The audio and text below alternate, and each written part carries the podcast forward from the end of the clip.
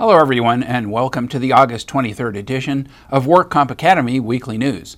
I'm Renee Foltz with Floyd, Skeren, and Kelly. Thanks for joining us today. Let's get started with our litigation report. The Court of Appeal issued a published opinion in the controversial Almaraz Guzman case. For the most part, the work comp community believes that the September en banc decision of the WCAB was unchanged.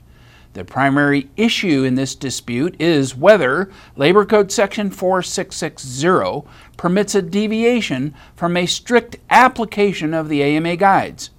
Employers and interested parties argued unsuccessfully that the guides must be used as written in order for the PDRS to promote consistency, uniformity, and objectivity.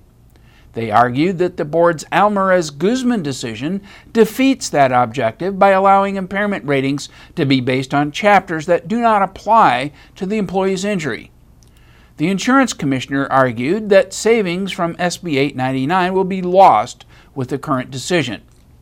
The Court of Appeal rejected these arguments and held that Labor Code Section 4660 recognizes the variety and unpredictability of medical situations a mechanical application of the guides without regard to how accurately and completely they reflect the actual impairment sustained by the patient would be incorrect.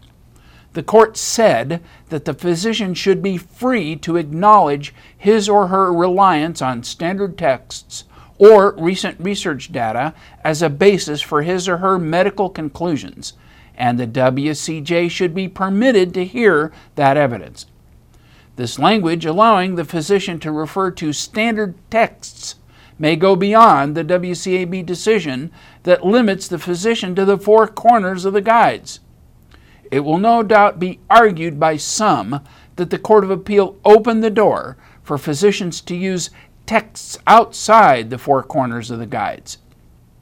The companion Almaraz case is still pending in the 5th District Court of Appeal. Indeed, Either or both cases may end up in the California Supreme Court.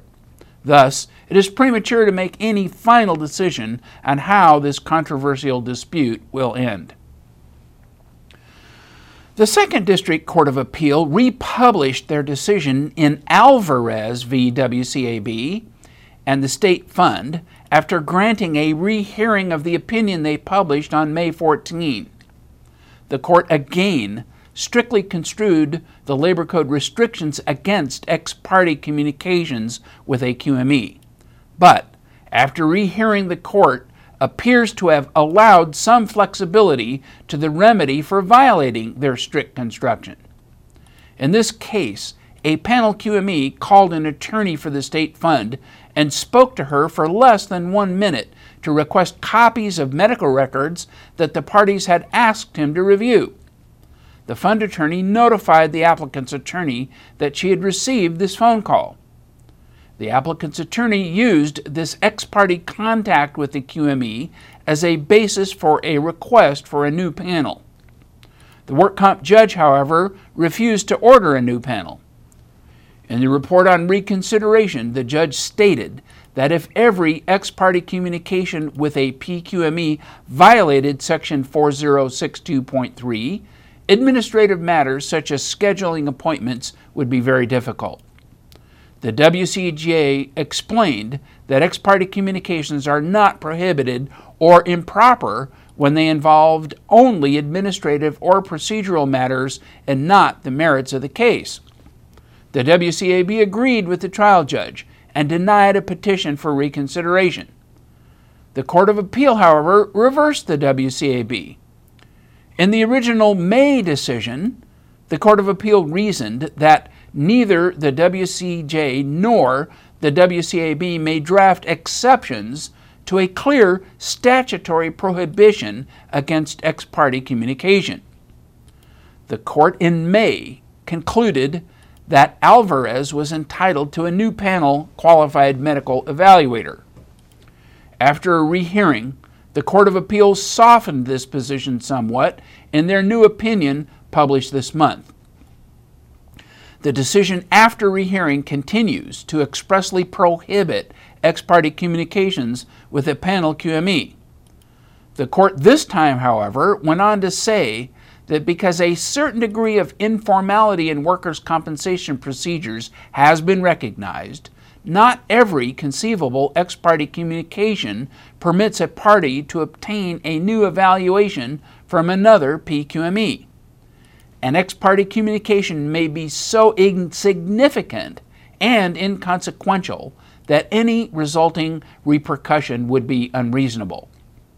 A certain amount of informality is anticipated in workers' compensation proceedings, they added.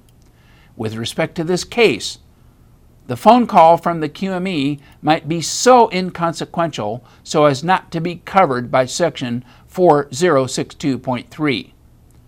So, instead of ordering a new panel, the court remanded the matter back to the WCAB to decide what remedy, if any, to apply.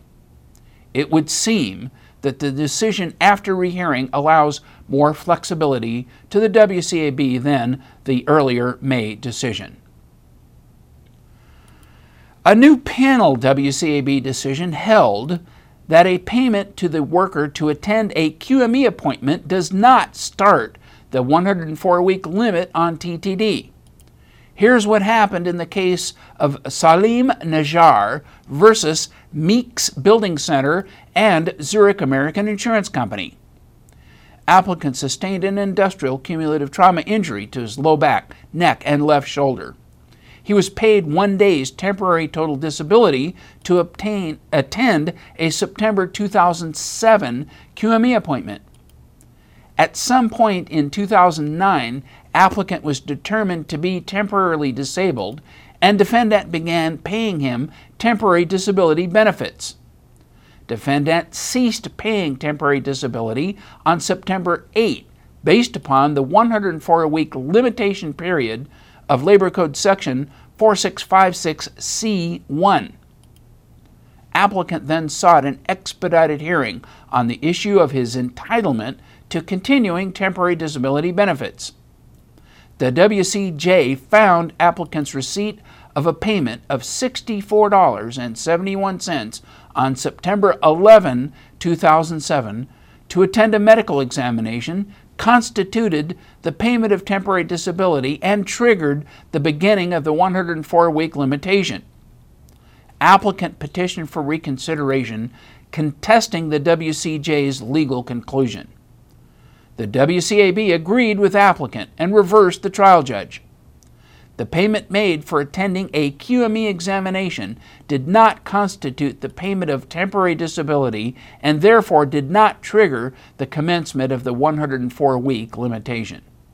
They reasoned that applicant was not temporarily disabled and was paid a single check to compensate his wage loss so he could attend the exam. His period of actual temporary disability for which defendant initiated regular payments apparently did not begin for several years. Accordingly, the WCAB granted reconsideration, rescinded the WCJ's decision, and returned the matter to the trial level for a de- redetermination of the date on which temporary disability indemnity was first paid. Farmers Insurance has called Southern California their home since its founding in 1928. They just announced that they will move employees from the Simi Valley office to a more modern facility in nearby Woodland Hills in California's San Fernando Valley. Farmers Insurance has occupied the Simi Valley facility since 1982. The move will involve nearly 1,200 people, or 20% of its greater Los Angeles workforce. Farmers Insurance has more than 6,000 employees and agents in the Los Angeles area. The Woodland Hills facility is already home to some Farmers employees, and the building currently is branded 21st Century Insurance Company. 21st Century Insurance Company was acquired by Farmers in July 2009. The name on the building will soon be changed to Farmers Insurance. And now our fraud report. An explanation of benefits, commonly referred to as an EOB form, is a statement sent by a health insurance company to a patient explaining what medical bills were paid. Insurers are trying to achieve many goals with the EOB, one of which is the prevention of medical fraud. In the event a medical provider bills a payer for services that were never performed, the EOB will alert the patient about the payment and provide an opportunity for the patient to call the carrier and indicate that the treatment listed on the EOB form never happened. Despite endorsement by industry pundits, use of an EOB form in workers' compensation claims is not widespread. SB 156 was introduced in the California legislature last year. It would have required the use of an EOB in workers' compensation claims. The bill was withdrawn after criticism was voiced by some carriers that it was an unnecessary administrative burden. Nonetheless, some industry professionals believe that the EOB is still a good idea. John Riggs, the manager of workers' compensation at the Walt Disney Company, and others voluntarily started using an EOB form as part of the claim process in early 2010. Retired workers' compensation judge David O'Brien has been one of the leading advocates of the EOB form, along with Laura Clifford, executive director of the Employers Fraud Task Force. Both of them traveled to Orlando, Florida last week to meet up with Stephen Piper, director of investigative services for Travelers Insurance.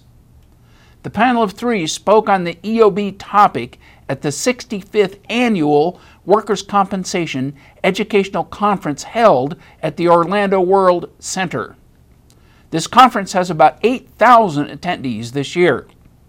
The panel was joined by Dennis Jay, Executive Director of the Coalition Against Insurance Fraud in Washington, D.C., who served as panel moderator. Mr. Piper announced that the Travelers Insurance Company has decided to provide an EOB notice for medical treatment in all workers' compensation claims nationwide. This decision by travelers comes after a study demonstrated that the EOB notice was an effective anti fraud tool. Travelers now becomes the first major insurance carrier to inaugurate an EOB notice nationwide. And in regulatory news, the DWC has posted new tools on its website to help those filing optical character recognition, also known as OCR forms, in the electric, electronic adjudication management system. The new tools include a 10 minute video tutorial explaining how to use OCR forms. It also includes new detailed samples of forms and how to set up files for submission, including cover sheets and document separator sheets. It includes checklists that show what needs to be filed by whom and in what order. Although similar tools were posted when EAMS was first introduced in August 2008, the new tools reflect updates in the filing process and offer much more detail. Also, in regulatory news, California employers must begin distributing an updated version of the workers' compensation new hire pamphlet to all employees hired on and after October 8. They must also post revised workers' compensation employee notices, provide an updated version of the DWC 1 Notice of Potential Eligibility to Injured Workers, and post new MPN notices if they use an MPN. Insured and self insured employers are subject to the posting notice and pamphlet requirements, and failure to provide current information to employees can lead to loss of medical control and civil penalties of up to $7,000 for each violation. The latest amendments to the notice regulations require additional information on MPNs, eliminate references to vocational rehabilitation, revise the state's website references, and make other changes intended to streamline the forms. Because of the short time frame for implementation, the industry must quickly prepare for these new requirements. The CWCI updated its pamphlets and posting notices to reflect the latest changes and submitted the revised drafts to the DWC for approval. Once the state approves those drafts, CWCI will translate the pamphlets and posting notice into Spanish, print the materials, and distribute them to customers with shipment expected by mid September. And in financial news, the ongoing recession has hit workers' compensation carriers hard, causing nearly a quarter of the market's premiums to evaporate and cutting profitability by as much as 50% in the past two years. According to Robert Hartwig, president of the Insurance Information Institute, profitability in workers' compensation is heading downhill rather rapidly. Mr. Hartwig and two fellow panelists reported on the state of the market this week as part of the National Trends program put on annually by National Underwriter as part of the Workers' Compensation Educational Conference. The demand for workers' comp coverage has dropped dramatically as unemployment has soared over the past two years. The recession caused the largest impact on workers' compensation exposure in 60 years. Indeed, Jeff Eddinger, a senior actuary for NCCI, reported that in the last two years, workers' compensation has lost 23% of its premium. He claims, however, that the dramatic drop in comp premiums is not all due to the recession. Continuing declines in accident frequency and a competitive market have also driven prices down.